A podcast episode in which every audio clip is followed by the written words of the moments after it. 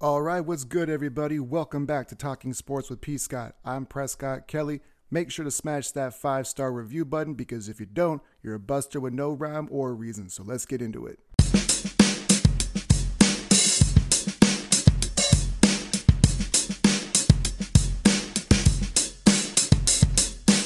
So, one thing that I absolutely love, and when I say that, I mean it with all of the sarcasm that I can muster, is when people say they're self aware and they could not be further away from that personality trait. So, welcome back to Talking Sports with P. Scott. I'm Prescott Kelly. I want you guys to try to bear with me. I've been on my deathbed for the last three and a half days and I'm finally feeling okay. I've had nothing to eat and water and blue Powerade for the last I'd say 90 hours. I was upgraded from doubtful to active, but I am on a snap count, but we'll go ahead and power through this episode today for you. So I led this episode off with people saying that they're self-aware when they really aren't. And where I'm really coming from with that is one of my favorite sayings on this show and just in life is people want to be right, but they don't want to get it right. And we see that all the time with sports. Whatever the last thing that we saw was the best thing or the worst thing, depending on that outcome. And there's absolutely zero perspective. There's zero accountability for what's happened beforehand, what somebody's personal resume is. And it's literally just second by second, snap by snap, possession by possession of how we treat players and teams overall. And it's just so goddamn frustrating. Now, I am somebody who has been guilty, sometimes to a fault, as far as holding on too much to what I've seen greatness of and say, no, they can probably pull us because I've seen it before. I am somebody who I will not give you props on something that happened one time and one time only. I refuse to do it. I kind of take that back. Obviously, in that moment, I'm willing to give you credit for the actual play itself, but to to put you on a pedestal saying that you should be the starter if you were the backup, or to say that you're the front runner for MVP when you weren't even in the consideration beforehand, I'm not that guy. I can take an individual play and say, hey, that was a great play. Let's move on to the next one. I'm, I'm not willing to anoint anybody anything based off of a sample size of one. And I bring this up for multiple reasons, and the, the largest one was probably Mike White over the past couple weeks. Now, again, the, the, the last episode I had was a week and a half ago, so I've been removed for a little bit. So this is a little bit of a dated, you know, take, if you will.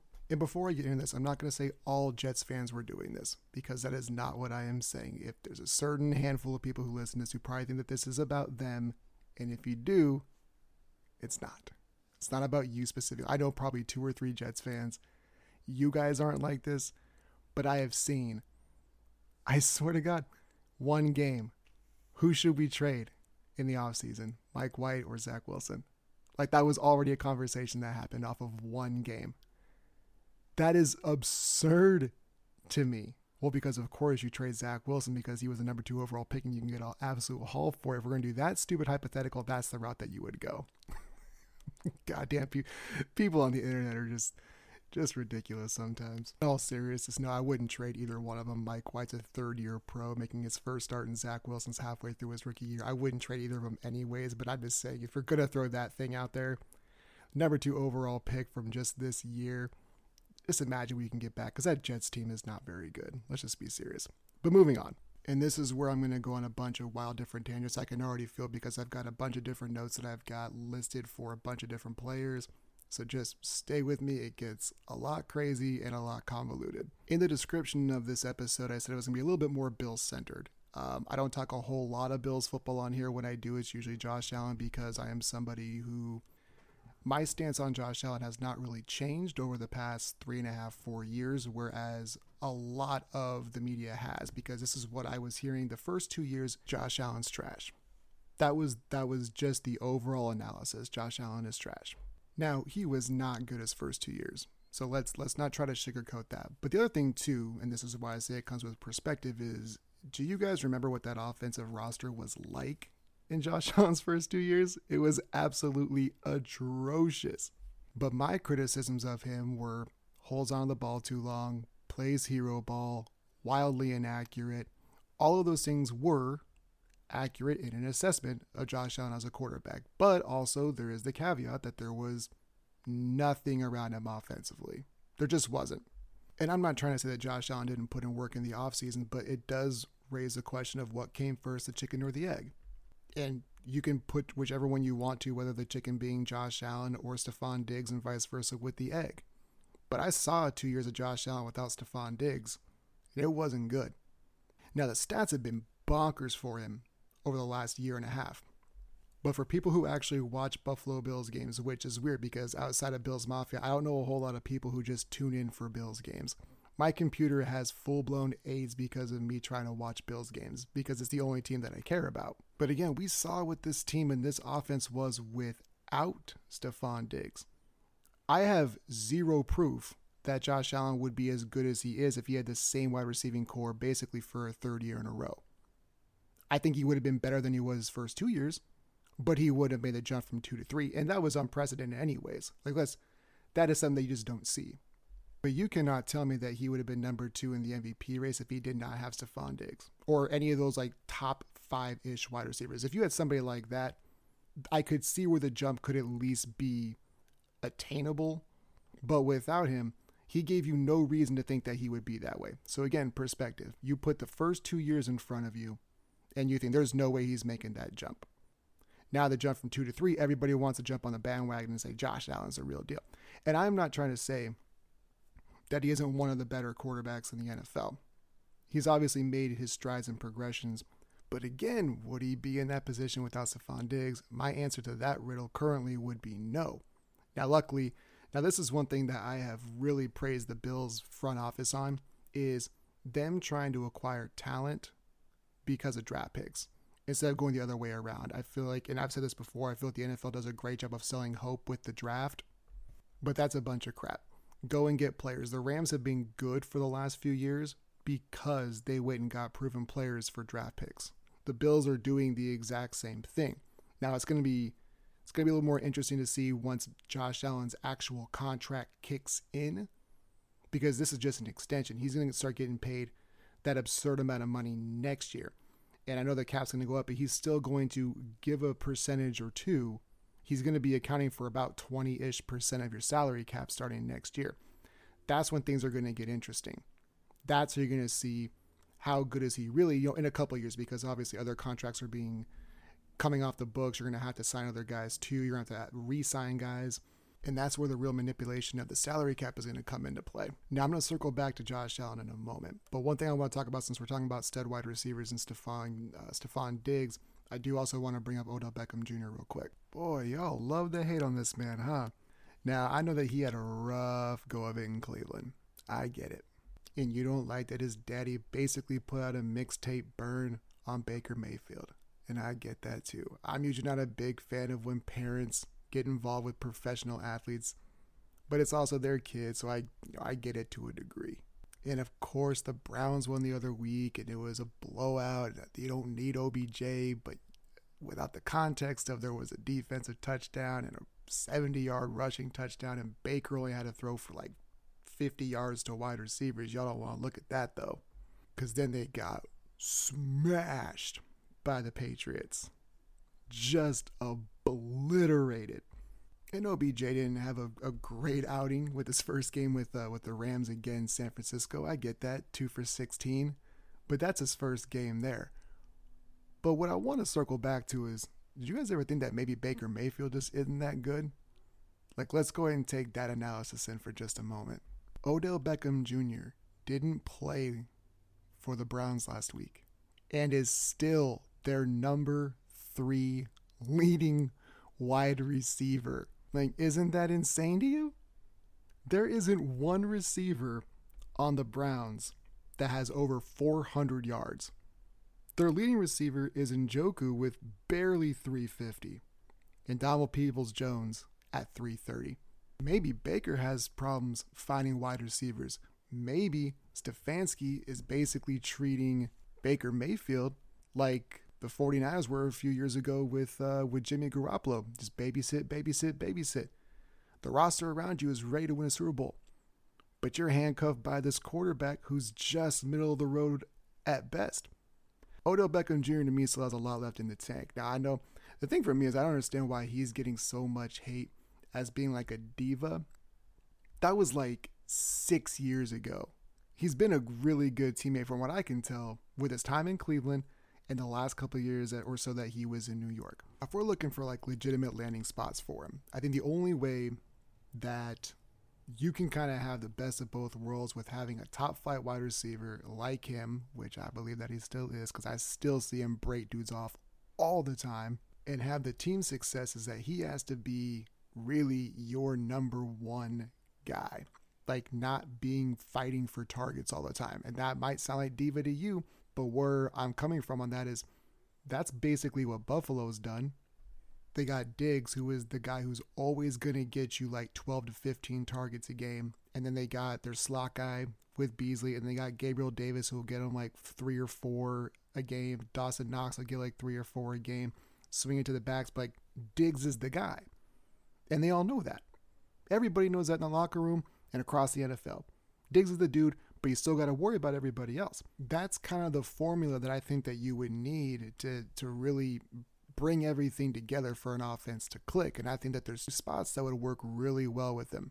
I think Las Vegas. I think Las Vegas is a perfect fit because you got a guy like a Hunter Renfrow and you've got Waller, and you've got Josh Jacobs. And I always confuse whether it's David or Derek Carr, but you got that Carr boy who's balling out over there too. Spots to me make the most sense because you look across the landscape. I mean, he technically go to the Jets, but I think he still wants to win as well. So I mean, he would be the number one overall wide receiver there too. Elijah Moore is going to eventually take that over, I would imagine.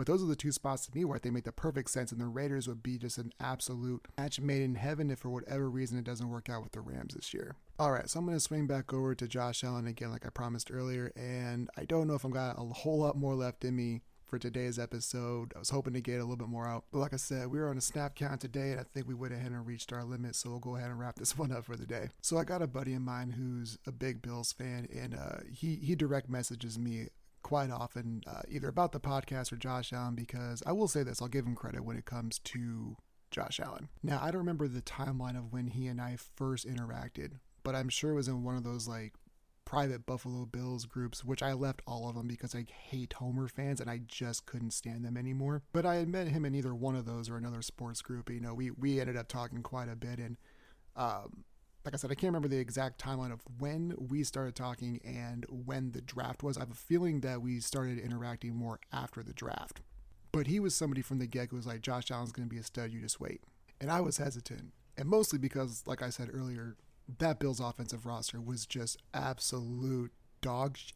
And you've got to have pieces around you, especially with a young quarterback. And that's where we see a lot of these young quarterbacks fail is that you're drafting high for a reason. And it can take time to build up those rosters because you're going to be bad for at least a couple years generally. If you get the quarterback number one, you don't have anything else around you largely either. And the Bills were drafting 12, so you know they're kind of middle of the road, but on the bottom end of it, and they moved up to seven. And one of the things he's always kind of pushed me on is why do you hate the move that they went to go get Josh Allen? And I've always said I don't hate that they got Josh Allen. That has never been my issue. My issue is you didn't have to trade up to get him. Now, this was an argument that I made on the previous show before the reboot, and I, I know we've got a lot of new listeners, so I'll go ahead and reiterate my point of view on this. So again, you got to remember the time frame of this. This was 2018, okay? So a lot's changed since then, but this was the landscape then. So you had Cleveland number one, and this one, this is, so this is where I kind of have Matt's back on it because Baker Mayfield was the number one overall pick that year, and I didn't see that coming, and nobody saw that coming until it was draft day. I remember waking up and I got a notification from NFL Network, and it's like Baker Mayfield presumed to go number one overall. And when I saw that, I thought, well, if that isn't just the biggest ruse ever in the history of the NFL, because he was nowhere at that number one spot, nowhere close to it. I think Sam Darnold or uh, Saquon Barkley were largely the two guys who were kind of rumored to go to that number one spot if they didn't trade down. So I woke up, I saw Baker Mayfield. I was like, okay, NFL Network, that's a good one with just like a wink to my phone and just like, ah, I needed that to get up out of bed this morning. That's going to help me get through today. And then it happened. And I was like, oh, shit. okay. So this is how we're going to start the NFL draft off. So to a degree, I get his point, but again, hindsight's always 2020. And when I'm looking at it in that moment and in that space and time, the Bills didn't have to move. Now, when you look at it, they trade the number 12 to the number 17. I think the number 52 and number 56 pick overall. I may have gotten those wrong, but again, you're basically giving up like two second rounders, so basically two starting caliber type players to go up and get him.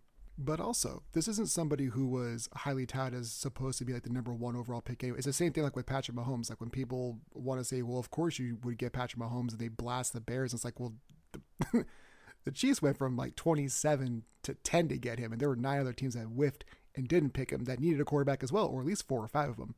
So this just plays into people want to be right and play 2020 hindsight, but they don't actually want to get it right and say, "Oh, you know what? Well, none of us saw that coming." And nobody nobody did see that with Mahomes, and nobody saw this with Allen because if that was the case, he wouldn't have slipped to number 7. My point is when you look at the landscape of that draft, there wasn't anybody that was really betting against Buffalo anyways. Here was the original setup of the 2018 draft, right? So 1 through 12. It was Browns, Giants, Jets, Browns again, Broncos, Colts, Bucks, Bears, Niners, Raiders, Dolphins, then Bills. And here is how that draft shook out for those specific spots. Baker Mayfield, Saquon Barkley, Sam Darnold, Denzel Ward, Bradley Chubb, and Quenton Nelson were the first six picks off the board, which means you got which means you got six more picks until it's you, Buffalo, and then you're on the clock. And in 2018, you were fighting with number seven Tampa, who had Jameis Winston and wasn't willing to move off him yet. Number eight Chicago, and they had just drafted Mitch Trubisky. You know they weren't going to move off that L that quickly. You have to at least play him two years to save face. The San Francisco 49ers, the Raiders, who still had Carr, the Dolphins, who still had Tannehill, and then it's Buffalo. We've seen what Miami was willing to do. They were willing to let Ryan Tannehill die there until they finally moved him to Tennessee. But this is what it all comes back to. I mean, this is why I think that sports is so fun, is because to me, I don't feel like you had to move up because I don't think that Josh Allen was highly touted anyways. We saw the big arm, but all the things that made him Josh Allen his first years in the NFL was what he was in college. It wasn't until he got that stud wide receiver that he started to finally blossom. So for me, I don't have a problem with them getting Josh Allen. I just don't feel like they needed to trade it up to get him because you could have got two more starters. And look, the Bills are where they are right now anyway, so I'm happy. I feel like they're a very good football team. And I haven't been able to say that in a long time. But I feel like that's more of a testament to what Brandon Beane and Sean McDermott have done than really just trying to put everything on the court because that's what we want to do, right? We want to make we want to make wins about quarterback. It's wins and losses is just about quarterbacks, which is like the most Neanderthal sports thing that we can do. But what's been impressive is the Bills organization being able to say, okay, we'll, we'll get we'll get tall wide receivers initially because that can help with his inaccuracy issues. Then pulled a 180 and said, no, we need to get quick guys who can get separation and make those margins for error a little bit bigger for him. Instead of trying to combat his inaccuracies with tall guys, let's get guys who can actually get separation, make those throwing windows a little bit easier for him to get into. And that's what they've done. So like I've I've I've been praising this Bills front office forever, or not forever, obviously, but like since this McDermott and and, and Beane regime has taken over, they are they are the ones who's really kind of put this team on the map. And I've already I've already said my piece as far as what I think are his shortcomings as far as as far as Allen is concerned, and I still believe that. And this is the biggest glaring one, and I've been harping on this forever, and it's always the, the decision making and the holding on the ball when things get tight. The Bills played the Jacks two weeks ago, and they couldn't do anything. They underestimated Jacksonville, and they came out there and punched them in the mouth. And then they had little brother the next week against the Jets, and just put their foot on their throat. But when the Bills are up early, Josh Allen looks like a whole different dude. But when things get tight and get constricted in like the fourth quarter and the third, and when things are tight, he tends to go back into those hero ball mentalities and he gets loose with the ball. And once he gets rid of that crap, then I would consider him to be a, more of a top tier quarterback. But this is the most damning one. Since 2018, when he was drafted, he is in the top five in fumbles. And you know who the other four that are ahead of him? Carson Wentz, Daniel Jones, Derek Carr, Jared Goff. If you're on a list that is quote unquote top five, and it and it and it involves Wentz, Jones, and Goff, that's not good. That is not good, bro. But once he can get all of that negative crap out of his repertoire, I would consider him one of the actually one of the more upper echelon quarterbacks in the NFL. That and still a decision making. Again, I know he's putting up bonker stats, but there are way too many times where he looks for the big play and there's something underneath and he just is not willing to take it and he needs to start doing it more often. So, I guess in closing, when it comes to how do you acquire an MVP caliber type quarterback, it's usually you got to move up in the draft. Usually that's how it works. And if you were to tell NFL fan bases you only had to move up from number 12 to number seven and give up two second round picks, would you do it to get an MVP caliber quarterback? And I guarantee you, every one of them says, hell yes, sign me up. But what if I also told NFL fans, you could get that same player and not have to do that at all? This is what makes sports so great because you can look at it from two different perspectives. There's different angles to this. There's a bunch of what is. I personally don't think that Josh Allen becomes a guy that he is right now without Stefon Diggs. I also don't feel like the Bills had to trade up to get him, and they still could have gotten their guy. So, with that being said, that is my roundup on Josh Allen and OBJ and a couple other things. I want to thank you guys for tuning in to Talking Sports with P. Scott. I'm Prescott Kelly. As always, stay up, stay blessed. I'll catch you on the next one, and hopefully, I am feeling better too.